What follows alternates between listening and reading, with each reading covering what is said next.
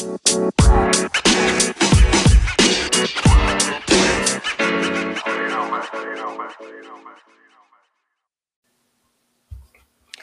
what's up, everybody? Welcome to the All In podcast. This is episode number 53.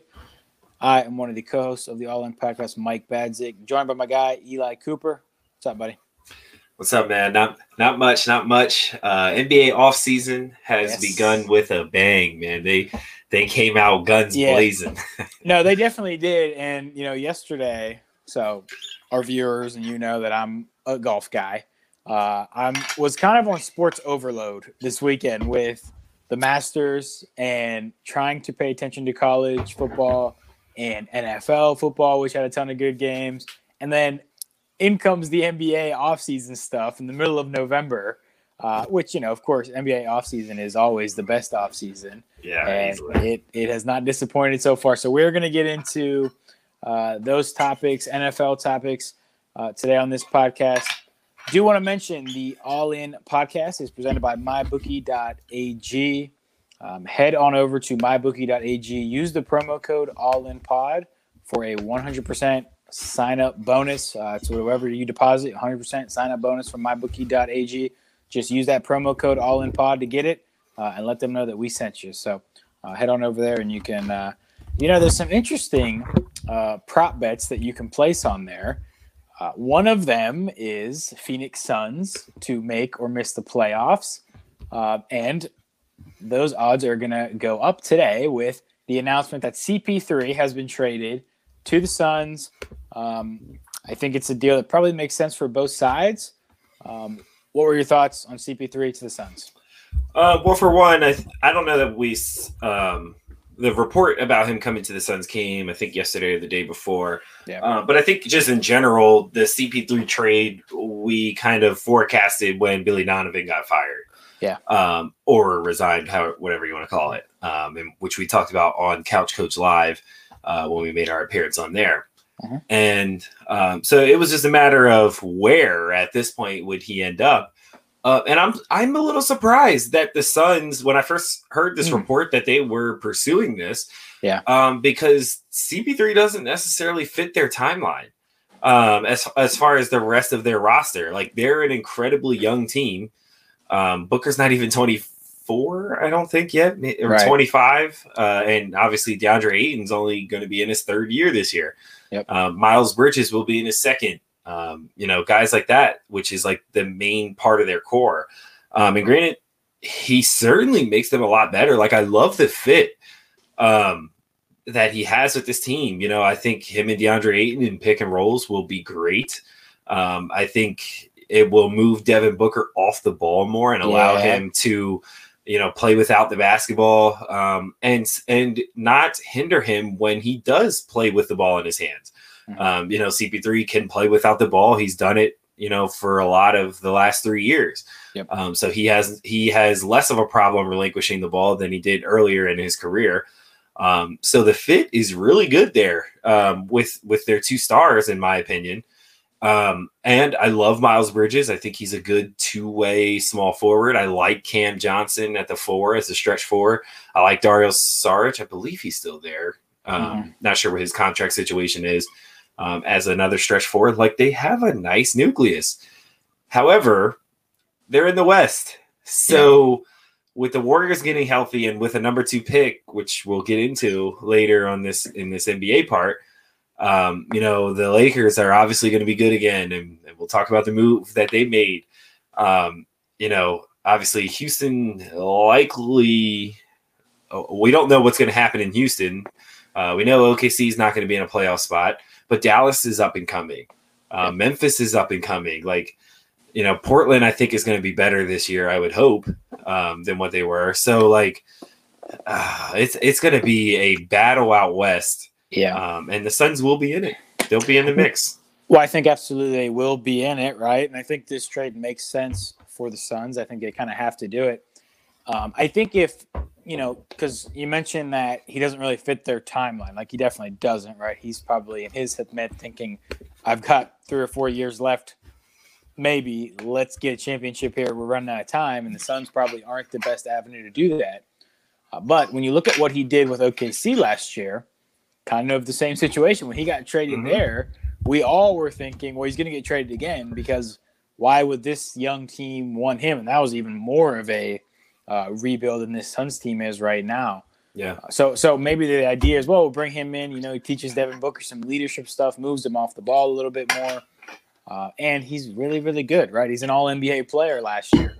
Yeah. So I think the Suns are looking at it and they're like, uh, we haven't made the playoffs in a long time. We need to do something soon, uh, or we are going to end up the, the next Seattle franchise. So so let's you know let's accelerate this a little bit, and I think it's a great move for them. They didn't give up too much, you know, kind of, um, you know, as this news was happening. I don't know if we talked about it. I know uh, me and Todd had talked about it, and it kind of was like, well, you know, you're going to give up Oubre, you're going to give up Rubio Rubio for the contract Right. is it worth giving up the 10th pick this year? Because I think the Suns have the 10th pick. Uh, and we kind of were like, well, you know, Chris Paul's 37. I wouldn't want to give up that 10th pick. But I think it's a 2022 first round pick now. it is. They did not give that pickup. They did not. And if you're the Suns, I think you're betting on, okay, 2022, we should be better. Uh, certainly than the 10th pick if they're, you know, if this goes as planned. So I think I like it from that perspective as well. Uh, and, you know, OKC was looking to move him. I don't know if this was the spot that they were going to get the most um, out of, you know, out of the trade. But I don't know who could have offered more. And, and certainly teams had a long time to think about this. So I'm sure whoever wanted to make an offer would have made an offer that was better. Right. And you know, the thing is, um, you know, and, and maybe that's something I didn't consider, even though he doesn't fit their timeline. What if they're looking at a Killian Hayes, a Cole Anthony, Yeah. someone like that in this 10th spot who's not going to be an immediate impact, right? However, you know, when Chris Paul's time to go comes, Yeah.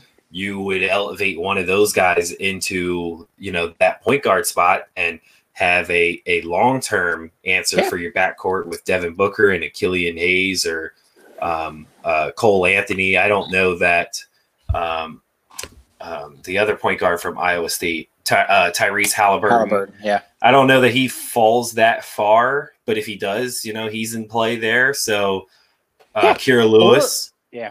or you're looking at it and you're like, like, well, we kept that tenth pick. We're trying to we're trying to do this this year. We really want to make a push this year. We can move that for something else, or trade Yeah. down, or trade down and and you know get another nice role player because they're going to lose Oubre, who Yeah. was a really good role player.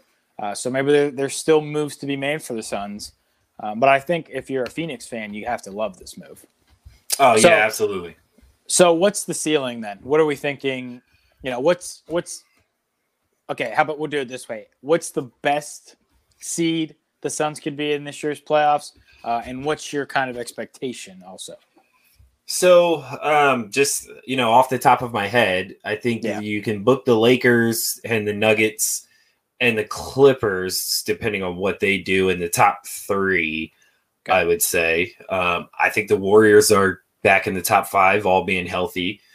Um, I st- I would still take the Warriors over this Suns team. I think, depending on again, depending on what happens in this in these next couple days. Yeah. Um, and then it's kind of a toss up for like five through eight. Um, I think they're better than the Mavs now. I would I, I would think they're better than the Grizzlies. I think they're better than Portland. Mhm. Um, I, I'm Yeah. expecting Houston to fall out of this with what's being rumored to to happen there. So I think that opens up a spot. Obviously, OKC falls out. So you know, I think five seed, four seed, maybe. Well, you know, I was kind of thinking about this, and I'm like, okay, like I know the Thunder overachieved last year, but like if you just matched up the Suns roster right now with that Oklahoma City roster, like the Suns is way better. Way better. And Oklahoma City was the five seed last year with Houston ahead of them.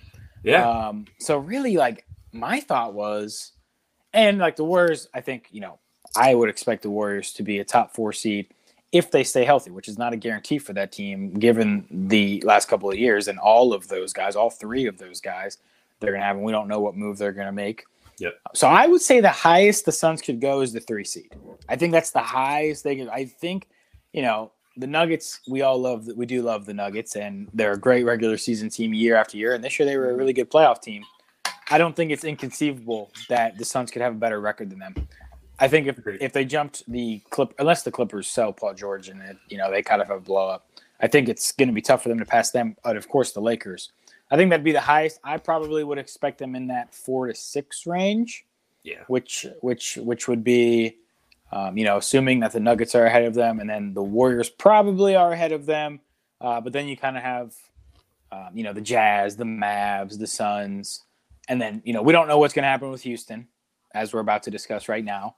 Um, but you know they could they could they could definitely make noise. They'll be in the Yeah. playoffs.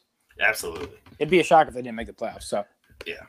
All right, let's go to our next topic, which is James Harden and Houston. Uh, reports are he is wanting out of Houston and he is requesting a trade. His two destinations he has picked are Brooklyn, which would be insane, uh, and Philadelphia to, to team up with his old friend Daryl Morey. Uh, and and probably that would mean a Ben Simmons move. I would think he would probably be the guy involved in that package. I don't know for sure, um, but but you would think. Um, so, what do we think about both of those uh, propositions? Um, so I think the Sixers make more sense than the Nets do from a fit perspective. Um, and I think the the Sixers also have more to offer when you talk about a Ben Simmons, um, you know, being or or even if you know uh, Daryl Morey has never been a guy that loves centers, so even if you're talking about an Embiid going um, the other ways, um, I don't know how you hold on to both because Yeah. you don't really have the picks or you know you know maybe you're Yeah. I, I certainly wouldn't want to sacrifice Matisse for this so I don't know For Harden, you wouldn't want to sacrifice Matisse for Harden. well I, I I don't love Harden for the Sixers in general I really don't I don't uh especially I think, with I think I think you have to sacrifice him though. yeah I mean you would that's what I'm saying but you'd also he, Josh Richardson's probably is definitely gone Yeah. um and and you got to do something with the Horford con Horford's probably gone uh just to make the contracts work um as well. So maybe you can hold on to Matisse if you're giving up Josh Richardson. I don't know um or maybe Josh Richardson has to stay because uh, because of cap. I haven't done the the trade machine thing or anything like Yeah. that but I think the Sixers overall are the better fit here um uh, assuming they even if they keep Ben and Embiid even if they keep Ben and Embiid I think he fits better with them than he does with Kyrie and KD. Uh, the Nets seem like a disaster waiting to happen to me. Um, from a Kyrie and James Harden backcourt on on both ends of the floor, you're talking about a super ball dominant shooting guard, and like uh, Kyrie's reason for leaving Cleveland was to like be the man. Yeah. And like now he teamed up with KD. That was already unlikely for him to be the guy. And, and now you're talking about James Harden, who is better than Kyrie, if you ask me. I don't think that's a, I don't think that's a stretch by any of them. So like now your third fiddle. What you know what I mean? These what what how did that work out for you? Um, Yeah. And and maybe he's kind of gotten over that. I don't know, but I just don't. And you're talking about two ball dominant guards. Um, and then you know KD, who's not ball dominant at all, but like he still needs the touches. You know what I mean? He still wants to play in isolation. Like that's a lot of isolation in, in pick and roll basketball. Um, which is like, how's that really different than what you're doing in Houston? Uh, granted, like the guys that you're doing it with are better, but I don't, I don't know that I, I don't know that I love that fit for him from a championship perspective. Um, there's only one basketball at the end of the day. I, I know, you know, people love kind of hate that analogy now, but it's it's true. And none of these guys, uh, besides KD, has really proven that they can consistently play without the basketball in their hands and still be effective. Yeah. Um, so we'll I see. just I, I just think if he goes to the Nets, like that's three top seven players in the league, like top eight players in the uh, maybe Kyrie's closer to top ten or top twelve. But like that's gonna be really tough to beat for anybody. I know there's only Well, one yeah. basketball and I know that but like historically, when we've seen guys team up like that and they're really, really good like this, they make it work. Yeah. Um, now I don't know about Kyrie. He he seems to have issues making things work. I don't know about Harden how he would. You know, you know we've seen him work with KD before they're former teammates, obviously, but that was a completely different James Harden.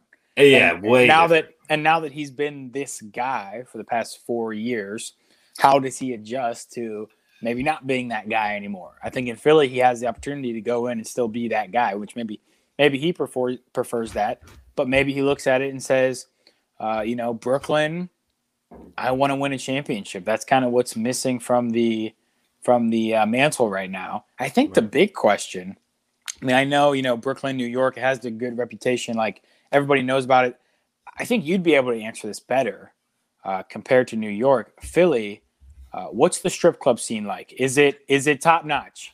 Because you know that you know that's a big factor in his decision. Oh man, I'm pretty sure New York's is better. Probably right. I'm pretty sure. I, so that makes I, sense, right? I'm not a hundred. I've I've never actually been on that scene. Yeah, yeah. Um, Drake did boast about it in back to back. So that he, he gave Philly some props there. But I, if I were to guess, I'd say Guess New York, right? Yeah, Yeah. we're gonna we're, we're probably gonna have to uh, outsource. Maybe we'll ask uh, Rob Cooper uh, Senior. He probably he, he probably knows what's going on there. So so yeah, so um, that is a big question also. But I think you know if I'm Harden, I'm looking at it like if I go to the Nets, I don't know who is is matching up with us at least in the East, right? If you're looking at it and saying the Lakers are going to be the Lakers, but like you look at that Eastern Conference and you're like, if I go to the Nets, it's a wrap for the East. Yeah, for the Yeah. East. for the East for sure. Like at the end of the day, their talent um, would would overcome you Yeah. know any any team in the East um, that thinks about challenging them. My problem is when they get to I like this is a team that when it gets to the finals that would concern me. Um, Yeah. And it's just like when you when you look at it on paper, like yeah, three top fifteen at at bare minimum for Kyrie players, but it's also kind of like I don't know that we've ever seen James Harden be successful without the basketball in his hands uh, in, in any kind of role. Because, and that was part of the reason he had to be the sixth man in OKC is because he could not play with Russ and KD. That they they did try that starting lineup, it didn't work, um, and it's because he's he's a he's the primary ball handler and playmaker. So I just don't know how that works. Um, Yeah. You know, with Kyrie, who has a little more experience, I guess, playing without the basketball. You know, obviously he played with LeBron, so and LeBron's a, a pretty significant ball dominant player. So like, I guess Kyrie's making the most sacrifice here again. It's just like that would Yeah. be. I I'm I'm thinking Kyrie's mentality doesn't fit that role anymore. Well, they hired Steve Nash, which Yeah. could be good for the Zen. I think maybe you know they'll have some yoga sessions with Kyrie, KD. They're both into that. Um, maybe they'll smoke pot uh, before the games. That'll help everybody's cool heads. No, but but seriously, you know, and I mentioned before, like when we've seen guys team up like this, top you know three, top fifteen guys, like it's been pretty unbeatable. But Right. I think this would be different from the perspective of like, first of all, like we've really never seen. Uh, we've never we've only seen a handful of times, two or three times ever, uh, three top guys like this, and one of them had LeBron, who has probably the highest basketball IQ of all time, uh, and the other one was probably with Steph and Clay, who were just fine being off the ball and running around and shooting threes. It's- That, it's it's a completely different it's a completely different makeup for a potential Nets team like this. Yeah. So I, honestly, I would like to see it happen just so we can like see how does Yeah. it work. I'm I'm, I'm intrigued. Do you want him in as a Sixers as a Sixers fan? Do you want him in Philly? I prefer him in Philly than on the Nets. Yeah. So like at this point, if that's what you're, if Would you give up Ben Simmons? yeah, Okay. yeah, I would. And and um, basically that I think he I think he's a way better fit with Embiid than Ben Simmons is. So you kind of eliminate that problem. Yeah. Um, in that case, I think he's I think he could actually play with Ben. Uh, if he can play with Russ, he can play with Ben. I think so. Uh, so like I don't know. I I do I don't love the fit, but I, I would certainly prefer it to having to uh, get run over by the Nets for years to come. So Okay, the last trade that we will talk about that's happened so far is the Dennis Schroeder to the Lakers. Seems like a great move uh, for the Lakers. They gave up the 28th pick, and Danny Green, I think, was also in that deal uh, for um, Dennis Schroeder. Danny Green was not included Okay. in that Oh, they- deal okay, from they what I saw. Okay, He was discussed, but it didn't look like he was involved okay, in great. that trade. Okay, well, that's even better than for the Lakers. So, Yeah. uh, seems like a perfect fit. It does. Um, I don't know that they could have found a better guard to fit this team. Yeah. Uh, you know, given what they severely lacked, and was our biggest concern is that they had no pick and roll presence whatsoever. Mhm. Um, and obviously, Dennis Schroeder gives you that right away because he's he's really good in those situations, and like he's not super ball dominant. He can Yeah. play without the basketball. So Absolutely. when they need him to, he can. Um, you know, I he was really good last year uh, and got a lot better defensively, so he doesn't hurt them on that end of the floor. I thought um, this was a really good deal for them. I think Danny Green is still going to be on the block um, as far as in another, uh, maybe involved in another move, um, and maybe that's why they didn't give him up here. But um, yeah, I think I think it's an excellent move for the Lakers, who really didn't give up much for him. Yeah. Oh, I'm sorry. Danny Green was included in the deal. That's what I thought. Okay, Yes, so. Danny Green in the 28th pick then? Yes, Danny Green in the Okay. twentieth pick. Which Yeah. I mean, he was expendable because you have Avery Bradley. Yeah. um, So they're going to get Bradley and Schroeder added to that championship team. Well, Right. obviously they're going to lose Danny Green, but he was pretty terrible. Yes, he was. So KCP opted out, so and is expected to have multiple offers. I would think they'd want to keep him for depth purposes. They're expecting to lose Rondo, which was part of the reason they brought Schroeder in. Uh, I don't. I think with Schroeder coming in, I don't think that hurts you. Um, but they uh, Morris is on, is a free agent. Dwight Howard and JaVale McGee are both free agents. I think one of them stays probably, Yeah. probably McGee. Yeah. but so probably more retooling to do for the for the Lakers still. definitely. But I think they're going to get better. I think they're, you know, they're not staying put, right? Like this already makes. I think Schroeder now is, he's at least that third scoring option. Um, Yeah. That that we had talked about plenty of times them needing. Of course, they didn't really need it. It turns out, but uh, certainly doesn't hurt. Um, okay, let's talk NBA draft. So NBA draft kind of snuck up on us. Uh, it's on Wednesday. Yeah. Um, so if you're listening on Tuesday, it's tomorrow. Um, um, no big trades yet. The Timberwolves have the first pick. What do you think they're going to do? Well, um, what I think they're going to do and what I think they should do are two different things. Okay. Um, because at this point, it's looking like they want Lamelo. Yeah, right. Um, I mean, it, the the talks of it are increasing, and for the for the life of me, I can't figure out why.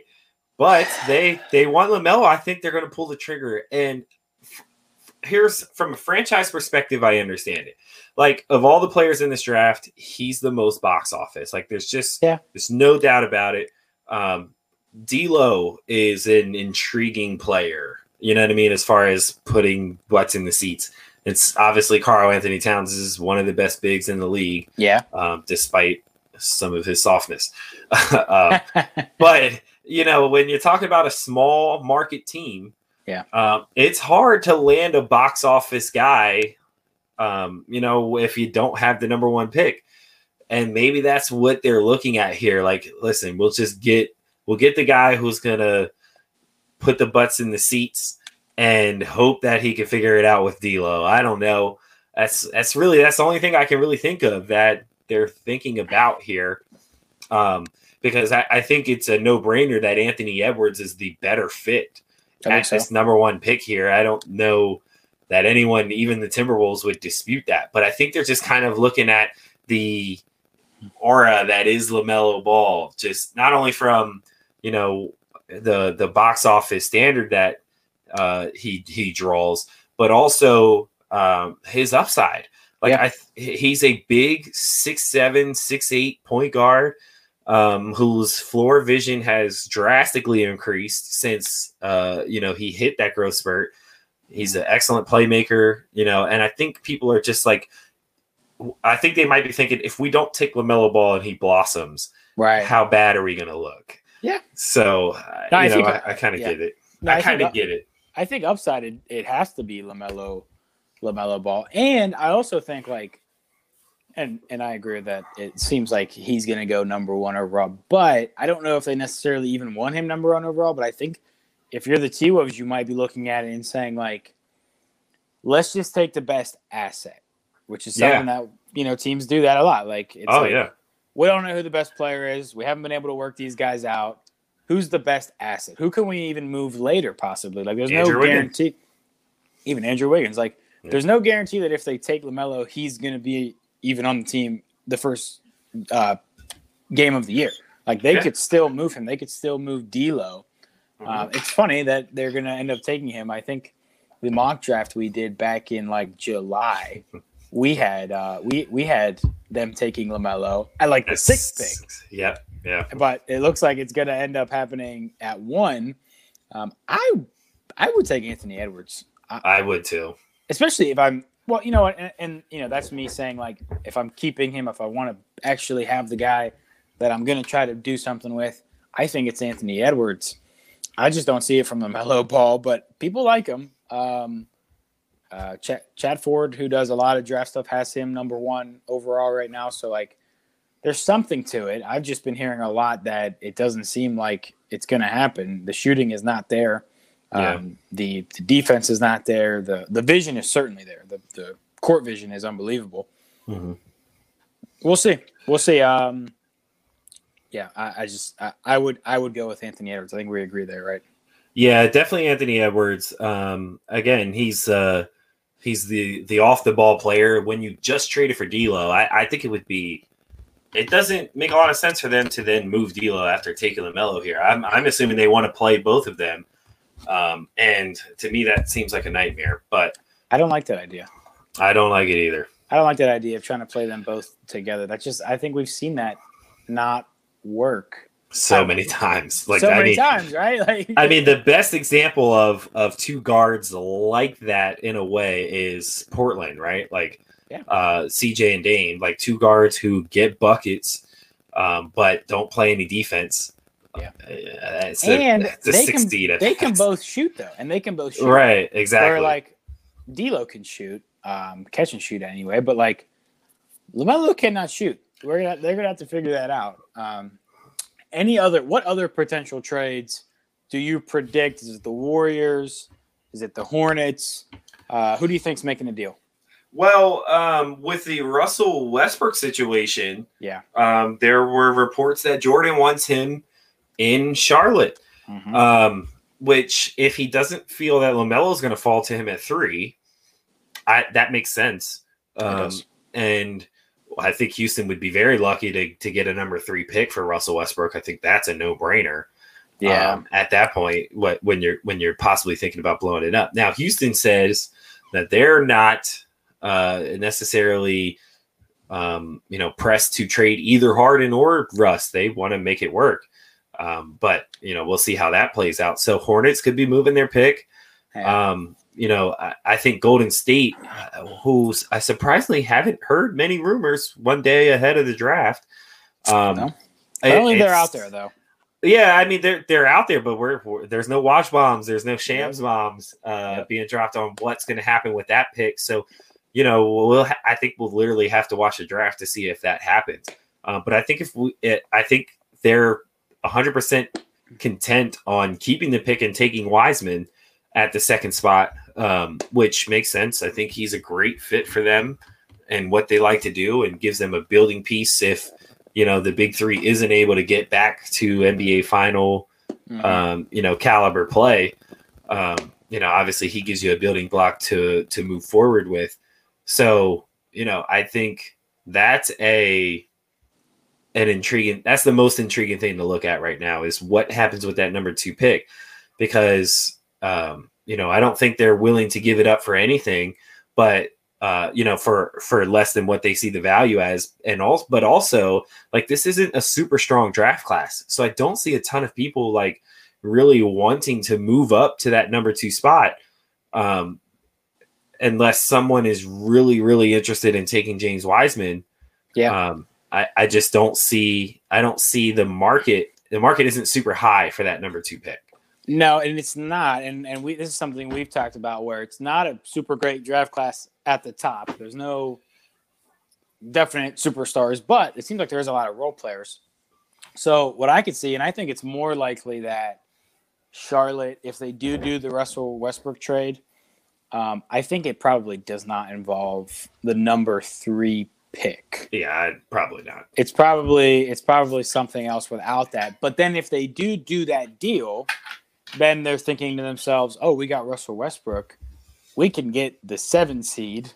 I guess that's what Russell Westbrook can get you, right? By himself, let's yeah. let's let's trade back our three pick um, to whoever OKC. Let's swap with them. Let's do something to to try to get another piece. Um, I don't know who it is, or, or, or but I could see them trading back if they get Russ, if that's what they want to do. That'd be interesting. I also think Russ, um, probably the reason he wanted out of Houston was he didn't want to play with Harden anymore because he doesn't like being the second fiddle. He wanted to he wanted to be Russ again. Well, if Harden leaves, then he can be Russ again in Houston. So maybe maybe nothing changes there where he, he doesn't get traded at all. Right. Uh, now the Warriors, I think it's interesting that you're right. Like we haven't heard the rumor about the Warriors, um, and I think that's I think that's intentional. I think that they are giving off the um, giving off like the the attitude that they're going to keep the pick and they're going to take James Wiseman or they're going to take Anthony Edwards, whoever's there. That way, if if somebody in the draft behind them really wants them, um, and we've heard Charlotte really likes James Wiseman, uh, we we've heard that. So maybe Golden State is saying we're going to keep the pick. We're going to take James Wiseman at number two. Like Charlotte, you sure you don't want to trade up and and we'll trade back or something like that, or maybe it's Atlanta. We've heard Atlanta really likes James Wiseman and Anthony Edwards. So maybe they're saying Atlanta, you know, we you know we, we we're gonna keep it. You want to trade up? Now's your chance. And maybe they end up do making a deal where now they're kind of pretending that they want that pick. Maybe they do want it. Maybe they take Wiseman and and they're like he's not gonna play a lot this year, but um, you know, we're thinking long term. Let's try to rebuild as we compete for a championship. One of those attitudes, which we've seen probably is the best method in sports that we've found so far, And as teams try to balance how to rebuild. That's probably the best way to do it is rebuild as you still try to win, which is hard to do. Uh, but when you are a really good team and you end up with a number one, number two pick, you have a real opportunity to do that. Teams Yeah. don't normally get that opportunity, right? Like we've only seen that a couple of times. You think of like 1997, whenever uh, the Spurs were really good, and then they they uh, Dave Rumsfeld got hurt, and they ended up with the number one pick, and they're they could have traded that pick and built on that good team, but they're like, oh, we'll take Tim Duncan, who's great, and then we'll try to build this as we as we still compete. Well, they ended up winning the championship in '99, so it worked out really good. I don't think James Wi- I don't think James Wiseman is Tim Duncan, and I don't think the Warriors think he's Tim Duncan either. So probably it's more likely they trade that pick. Uh, for me, anyway, I think probably that's and I, and I don't know who else. I don't know who else makes the deal. I think Atlanta has got potential to try to trade up to get one of those guys to pair with Trae Young. I think James Wiseman's the one. I think that's the deal that gets done. That's my prediction. Is is is Atlanta and Golden State work out? Did it? Did Atlanta extend Clinton Capela? I don't know. That would. I think that might. I don't know. That I don't think you need Wiseman in that case, or unless you're trying to get Anthony Edwards. Uh, or Anthony Edwards. They like Edwards. yeah, right, right, right. Yeah, so that makes sense. Um, and also would then, um, you know, make the Hornets want to move back because I can't. Well, they uh, actually the Hornets apparently like Wiseman. Or Um, Detroit. so- Detroit too. yeah, Detroit could want to move up, eh, or they could, you know, they got the seventh pick. They could ship that to Houston for Russ and do a Russ Blake Griffin thing. That could be a thing, I guess. That could get you the six or seven seed in the East.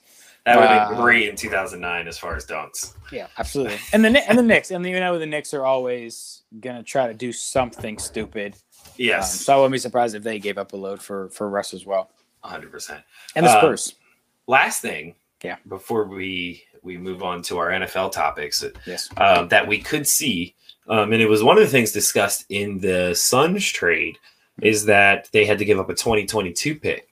Yeah. Um, so the thinking behind the league and why OKC probably didn't pursue their top 10 pick um, as or didn't make that a requirement in this trade is because uh, one, this draft class isn't at at the number 10 spot isn't super deep.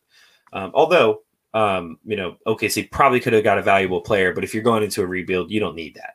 What Yeah. they're probably actually looking at is uh, one, the 2021 class is going to be really good. Cade Cunningham, Jalen Green, A lot of good guys coming into that class, but the 2022 class could be Mm. super intriguing because the draft uh, that um, that eligibility uh, age Oh, it's it's a double could- year. I think they're I think they're they're thinking very strongly that by 2022 um, you will be allowed to come out of high school again, which would open the door for Chet Holmgren, uh, um, who's a senior right now, Mhm. um, coming out of high school, who is um, uh, one of the top. Actually, he's the top player in that class.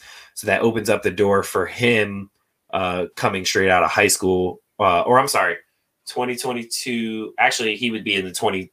Yeah, he would be coming out of college because he would be late. But Emoni Bates, uh, the kid from Michigan who draws a lot of KD comparisons, um, would then be able to come out of high school in 2022 instead of waiting until 2023.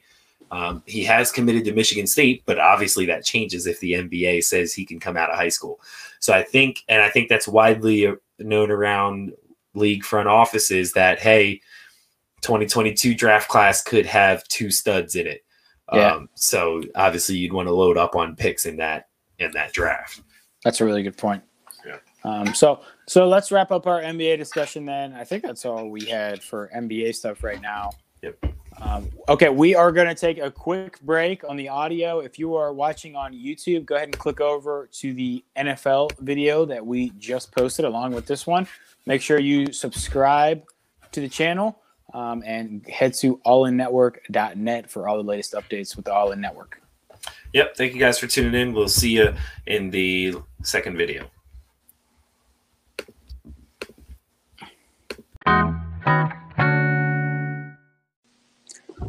Okay, welcome back to the All In podcast. This is episode 53, uh, part two. So if you're watching on YouTube, make sure you go watch the NBA video that we just posted if you didn't get to check that out.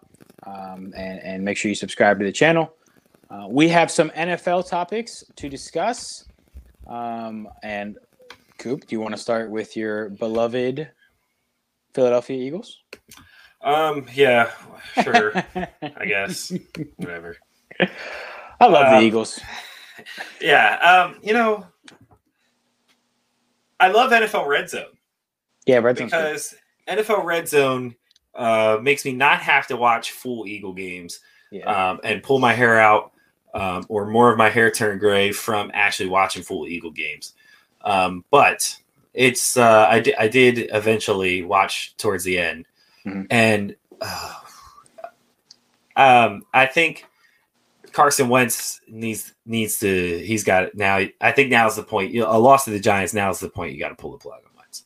You got to do it now because Really? at this yeah because the Giants are now with back to back wins are now breathing down your neck. It's close.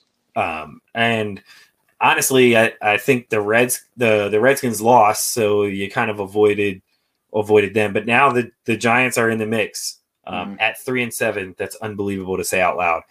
Um, but I it's going to be tough for them to hold on to this man because like if Yeah. you think about it, um, you know the Giants are probably going to beat the Cowboys Mhm. um, you know, with with their quarterback situation. Maybe not if Andy Dalton ends up coming back, but who knows? Um, I don't I don't know how much better that makes it, but yeah.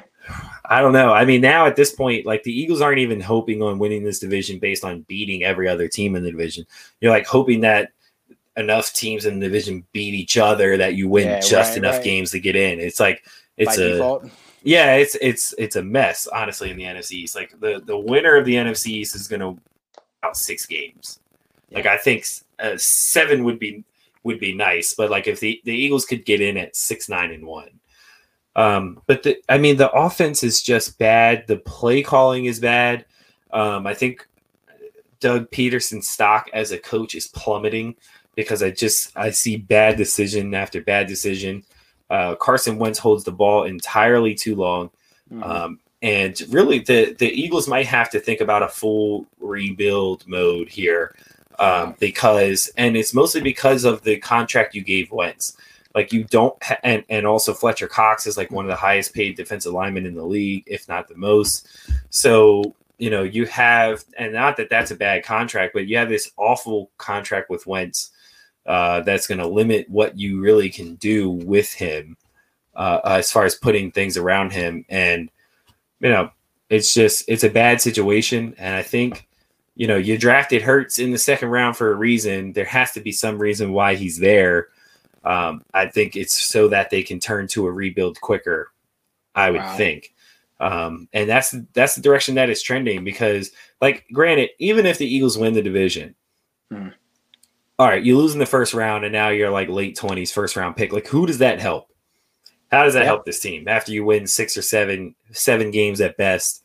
How does that you know what I mean? Your your team's certainly not going to get better, especially when you constantly miss in the draft. Um, but uh, on, everybody that you take, especially in the first round. Um, so it's just like it's it's looking bleak, man. It's looking really bleak. This is this is yeah. such a bad loss, but it's a telling loss um, because the Giants almost beat us the first time, um, and and they weren't able to um, they weren't able to hold him off this time. I love Miles Sanders though. Yeah, he I like Miles Sanders a lot. He looked really good coming back. Yeah. Um, but I mean, it's it's just bad. Well, it's like you know, and the running game looked really good. So it's like Wentz is kind of out of excuses. Right? Yes. If we're doing that, like guys are healthy now. Guys are healthy. Like this is as good as it's gonna get for you, and like it was really bad. I think it's been interesting to watch. Um, I have a few Eagles fans in my life, and they're you know full 360 on Carson Wentz, like not even a 360, but like a 720, 1080, like just round and round with him. Like, yeah. Um, it's but he's bad, man. He's not good at this, and Doug Pederson's not good at this. He got worked by Joe Judge. Yeah. Uh, Daniel Jones looked a lot better, looked a lot more competent than Carson Wentz did, um, throwing the ball and also running the ball. Like he was a lot more accurate than Carson Wentz was. Like it's pretty bad right now. I think they're still going to win the division. I don't I don't know if I'd make the change. Like it just seems risky because but I think you're right. Like if you're looking at it and you're like yeah, like we got to if we keep Wentz in for the idea of like well we could still make the playoffs um and you know we we want to make the playoffs so Wentz you know he, he gives us the best opportunity to do that. It's less of a risk to go to to keep with him now. First of all, I don't know if that's true anymore. Uh, it might be less of a risk to go to Hurts, And it's like you are probably going to lose in the first. Well, you know, depends who they play, I guess. But it's the playoffs. I think most teams are like, yeah, but like if we make the playoffs, anything can happen, right? Don't don't right. most most teams have that that of mentality. Course. If we make the playoffs, anything can happen. Right. Um, so they're probably not going to blow it up quite yet. But I would agree. I and and I've been off once for a while now too. But it's it's it's bad in Philadelphia, man. Yeah, my well, see, my thing is like, can the offense get worse with no. Jalen Hurts? I, don't, don't think, think, it so. can. I don't think. Yeah, like you run, just throw Hurts in, add a bunch of RPOs into your uh into your playbook like you yeah. did with Foles. Bunch and this, but this time you'll have someone who can keep it on on read options and stuff like that. Um, I, I think it would make the offense more dynamic uh, because of what Jalen Hurts can do with his legs, and it would focus you. It would for it would force you to run the ball more. Like yeah, my, I, and I think that's something that they just flat out need to do. For some reason, he's like he's like hell bent on making Carson Wentz, um, you know, throw the ball a ton of times, and I don't really. He's not that kind of quarterback. Like I, I just wonder is like if we went to a Vikings type of uh, or a Browns type of offense where we just run it until we absolutely have to throw it. Yeah. Um, would would we uh you know, would Carson Wentz look a lot better and would we have the same discussion? And I think like if we went to an offense with Jalen Hurts, I think that's exactly what you'd do. Yeah. So um, you know, I think so too. But you're kind of like, well, we gave Wentz all this money, so let's let's try to get our money's worth. But that's it's not working, man. It's not yeah. working, and uh, I are you are you picking the Giants to win the division now? I think it's still going to. Um, so yeah, so I do think um, the Eagles are still the favorite in the division, uh, simply because if the Giants are playing anyone else than us, uh, it's yeah. likely that it's likely that they're losing. So yeah, I, I think that's you know the situation I, I mentioned earlier, where everybody else in the division just kind of beats each other just enough for us to get in the playoffs is exactly what's going to happen. Because I don't know that the Redskins, Giants, or the Cowboys can win games outside of the division. I think we might be able to steal one. I haven't looked at our schedule, but I, you know, I think we might be able to steal enough games outside of our division Yeah. or enough in it. Like we probably only have to win. We probably only have to win a couple more games in our division, um, you know, in order to secure that that you know NFC East title. But uh, yeah, I would still take the Eagles as the favorite. I would take the Eagles too as the favorite, as much as uh, they are disappointing. I just can't imagine a world where Daniel Jones wins a division. not yet, anyway. Maybe maybe one day, but Yeah, uh, not right now. Of course, it is the worst division I've ever seen. So yeah. uh, uh, let's let's move on from the pitiful Eagles and talk about the Dolphins, who have been unbelievable. Really, really beat up on the Chargers here. Could have been even worse than what it ended up uh, score wise. So, and we talked about this last week. Yep. How good the Dolphins can be, and uh, you know where we kind of rank them. Man, they are. Uh, they have to be considered one of the four best teams in the in the AFC at least.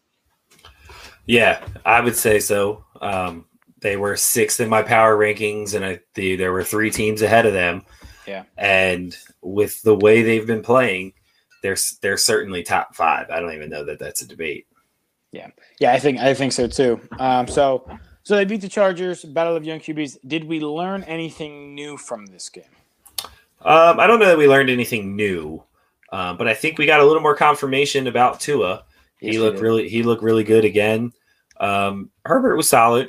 Um, I think he didn't look as good as Tua. Now, granted, Miami's defense is better than the Chargers, so Yeah, definitely. obviously that factors in here. But um, you know, I, I, these are two really good young QBs, man, and uh, it was fun to see them battle it out. But um, I think this what this told us the most is that the Dolphins are for real, which is Yes. crazy to say at this point right now, because last year with the fire sale that they had, um, you uh, you know, and they were you know pretty much tanking for for Tua at the time. They ended up getting him, but uh, you know, it ended up be, it actually ended up being Joe Burrow.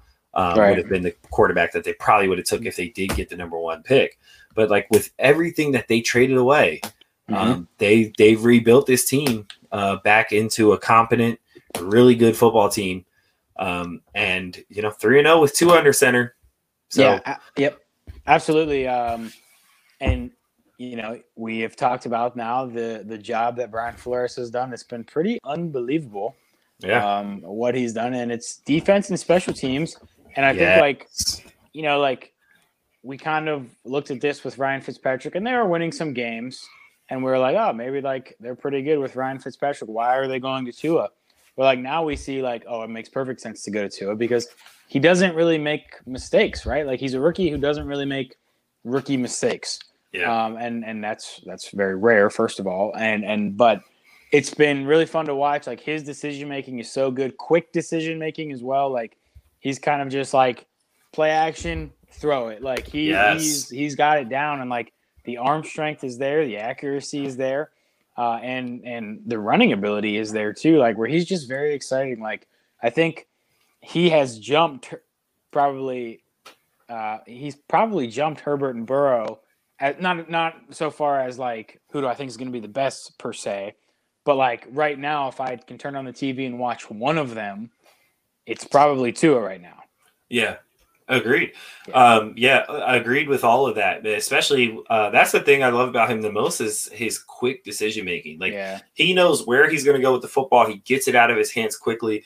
Um, I would love to send some of his film to Carson Wentz. Right. Uh, just like, hey, take notes. This guy's three or four years younger than you. right. You know, so it's just yeah, right and, and knows how to get the ball out of his hands. Um, you know, and really, they got a good running game. hmm Um, even without Myles Gaskin, this Ahmed dude stepped up for them uh, big time um, on the ground. So, uh, and like you said, their defense and special teams is great. So, it is. um, yeah, I, and and Tua is definitely up there. Uh, he's he's got. Uh, I know I said it before, but I say it again. He's got Russell Wilson, young Russell Wilson vibes um, to him. You know, as an undersized guy, but um, makes good decisions. Won't hurt you. Yep. Um, which is funny to say after Wilson has thrown or turned the ball over six times in the last two games. But Well, early was- young Russell Wilson didn't do that.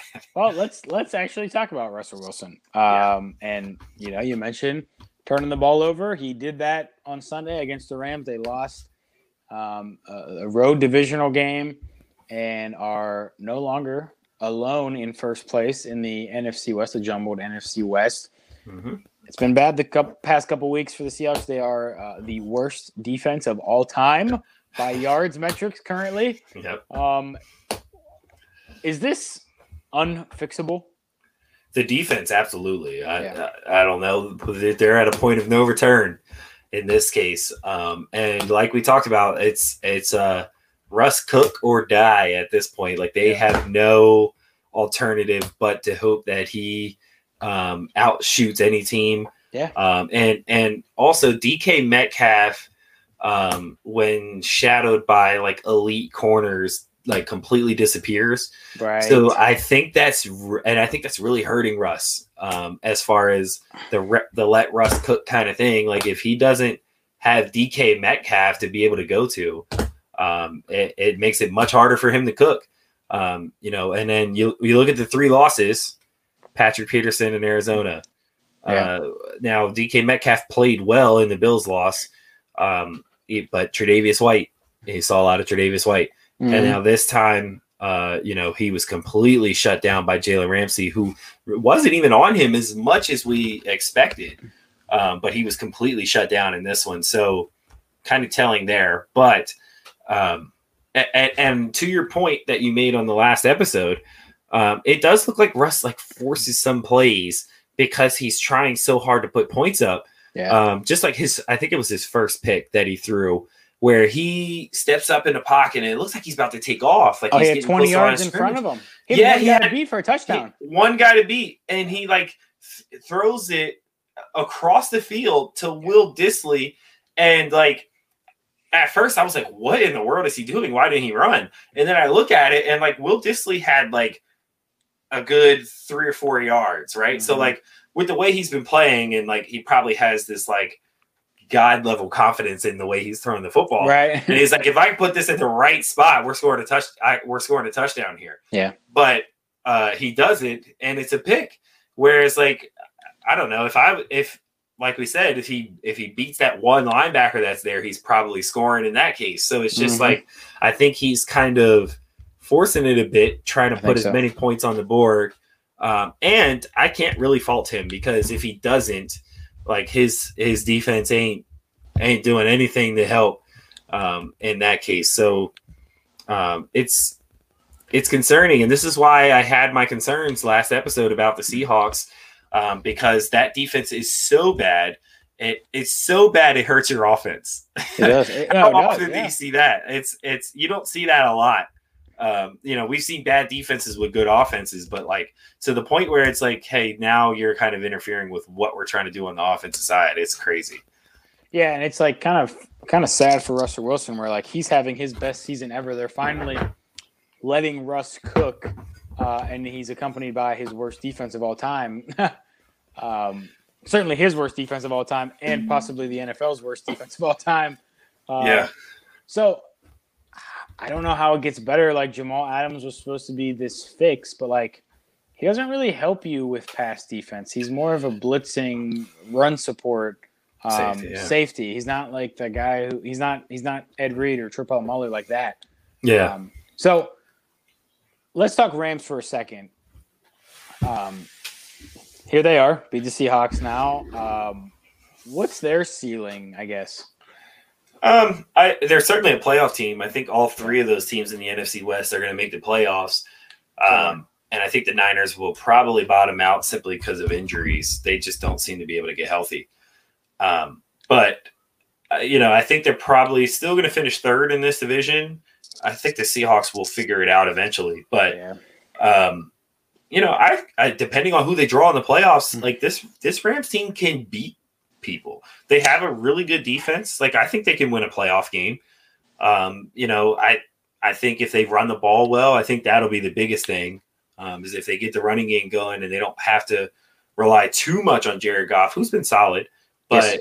um, you know, if if he doesn't have to throw it 30 to 40 times, I think they'd be fine. Um, depending on who they draw in that first round. So like I would say their ceiling is probably the divisional round.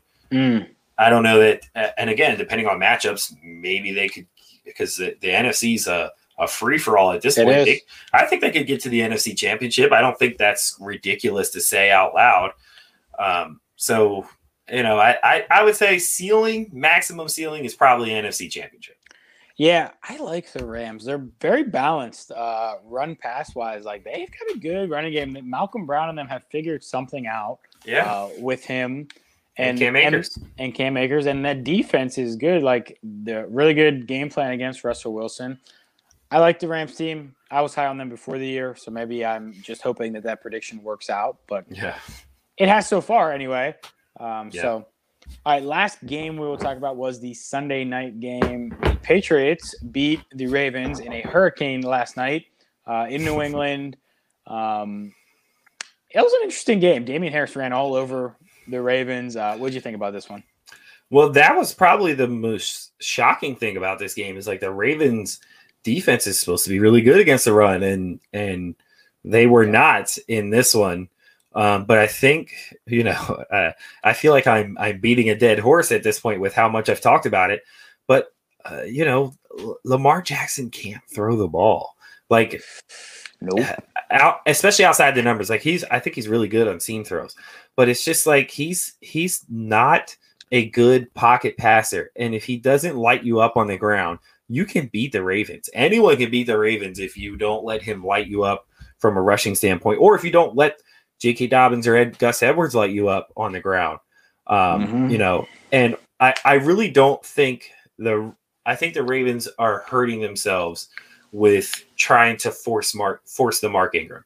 Like he's washed, um, and I think not only is he washed, he's holding back your two other running backs who are pretty good. Like Yeah. J.K. Dobbins is pretty good. Yeah, he is. Uh, Gus Edwards is pretty good. Like Gus Edwards, seven for forty-two last night, six yards a carry, and it's like you're, you're giving Mark Ingram five five carries for five yards. Like that's a waste. Feed Gus Edwards. He was Yeah. running the ball well. Get the ball in his hands more. Lamar's ran eleven times last night, which was the most on the team. And like, granted, obviously you want to be running with Lamar because that's he's really good at that, but. I think your run game is more effective when you're using Gus Edwards and Dobbins and going with you know either of those as a hot hand. All three can't get it going. I don't think we've I don't think we've really seen that yet, and I just really don't see the point in keep trying to force that. Um, but from a passing perspective, uh, Lamar wasn't like awful, and he never really is, right? To the point No. where it's like he looks like uh, Nate Peterman or anything like that. Carson But Wentz. it's right, or, or Carson. He never looks as bad as Carson Wentz throwing the football.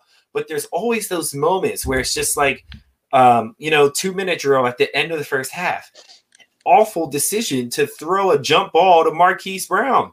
Yeah. It- and and not only was it, uh, it it was a jump ball because you threw it on his inside shoulder. It's not even on the outside.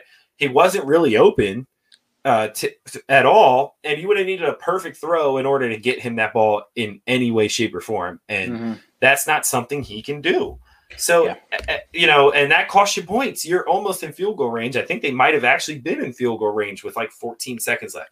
There's no need to make that throw, no need to make that decision. Um, and granted, you lose by six. Who knows how that how the game changes when you get those three points instead of losing them? Yeah, he's a one read quarterback for me. Like it's like Yep. he's either gonna he's either gonna run it, which is what he's really good at, or he's gonna do a he's gonna do the play action and look for that guy. And if it's not there, it's all hell. Who knows? He's either gonna throw it up in, in coverage like he did to like he did to Marquise Brown, or he's gonna tuck it and run, which is probably what the Ravens want him to do in Right. those situations, right? Like I'm not sure they want him throwing the ball uh, that much once it's past that first read. Yeah. But like, I mean, do I give him? I, I think I might give him a pass for this one. Um, and it was a hurricane, and that's why. That's true. And I think, you know, considering it was a hurricane, and considering what we already know about him, I don't think it was that bad for him. I think this is like No, it what you would. It's, I think this is like what you would expect from him in a hurricane type game, which just shows like how far he's fallen from last year, where like you know, he was the MVP. If he had a bad game, it was like, whoa, what's going on? Now he's had quite a few bad games this year, especially throwing the football.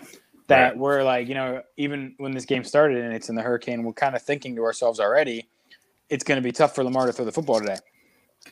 And it was. It was tough for him to throw the football. And, you know, credit to the Pats, right? Because we kind of thought the Pats were done and that their season was over, but they're not giving up. They're not really out of a spot completely. They're not mm-hmm. done.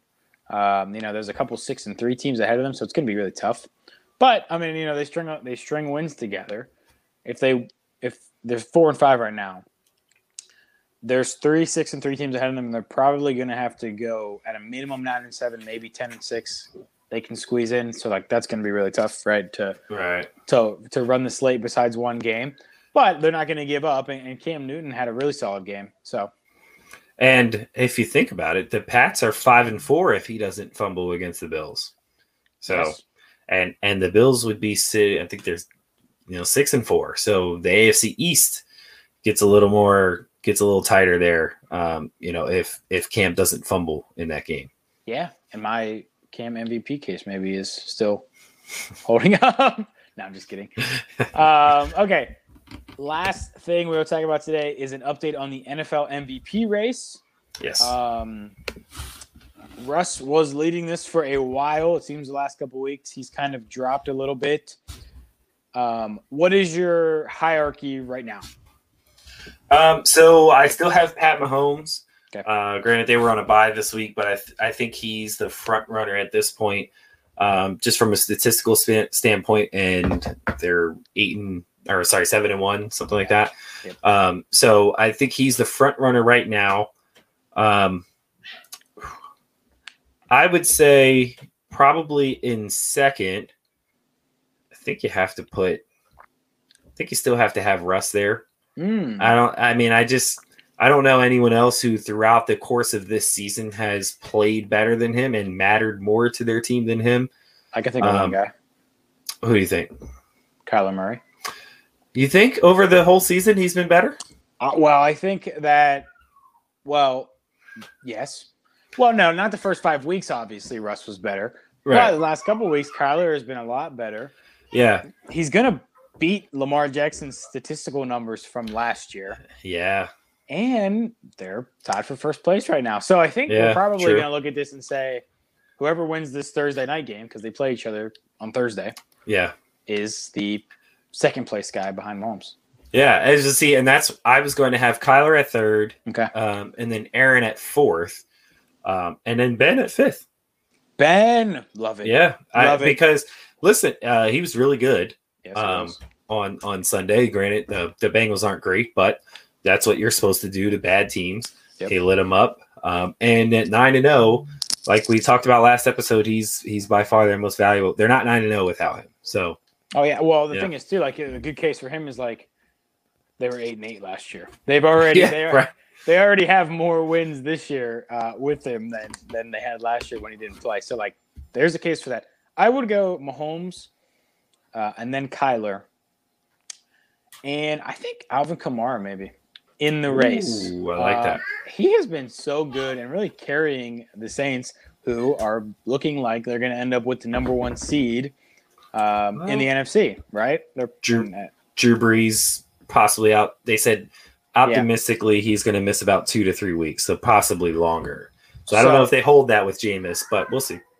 Well, if they do hold it with Jameis, then his case gets stronger. Kamara's Oh yeah, case, yeah, yeah. Kamara's- his case gets stronger, right? Because then you're like, okay, he's doing this. He's carrying them, which he kind of already has been. Uh, Right. But we might think about it differently if it's Jameis playing quarterback instead of Drew, even though Yeah. Jameis might be better than Drew Brees. So, and then I'll probably have, uh, I think I'd probably have Russ and then Ben. Rodgers just doesn't do it for me. Yeah. Well, let me ask you this: How much is uh how much is Jameis going to go for on the uh, fantasy auction uh, waivers?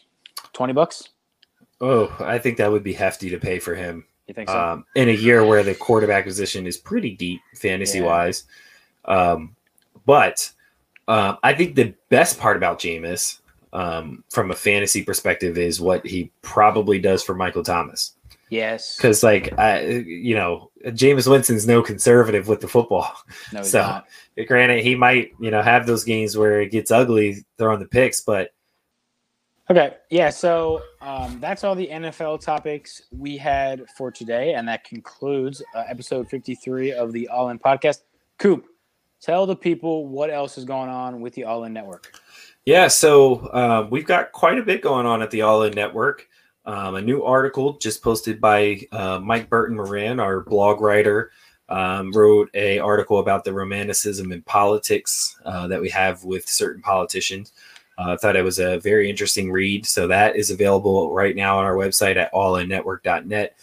Uh, my NFL power rankings, my weekly article will be coming out uh, tomorrow after the Monday night games uh, which would be Tuesday, uh, the 17th. So stay tuned for that.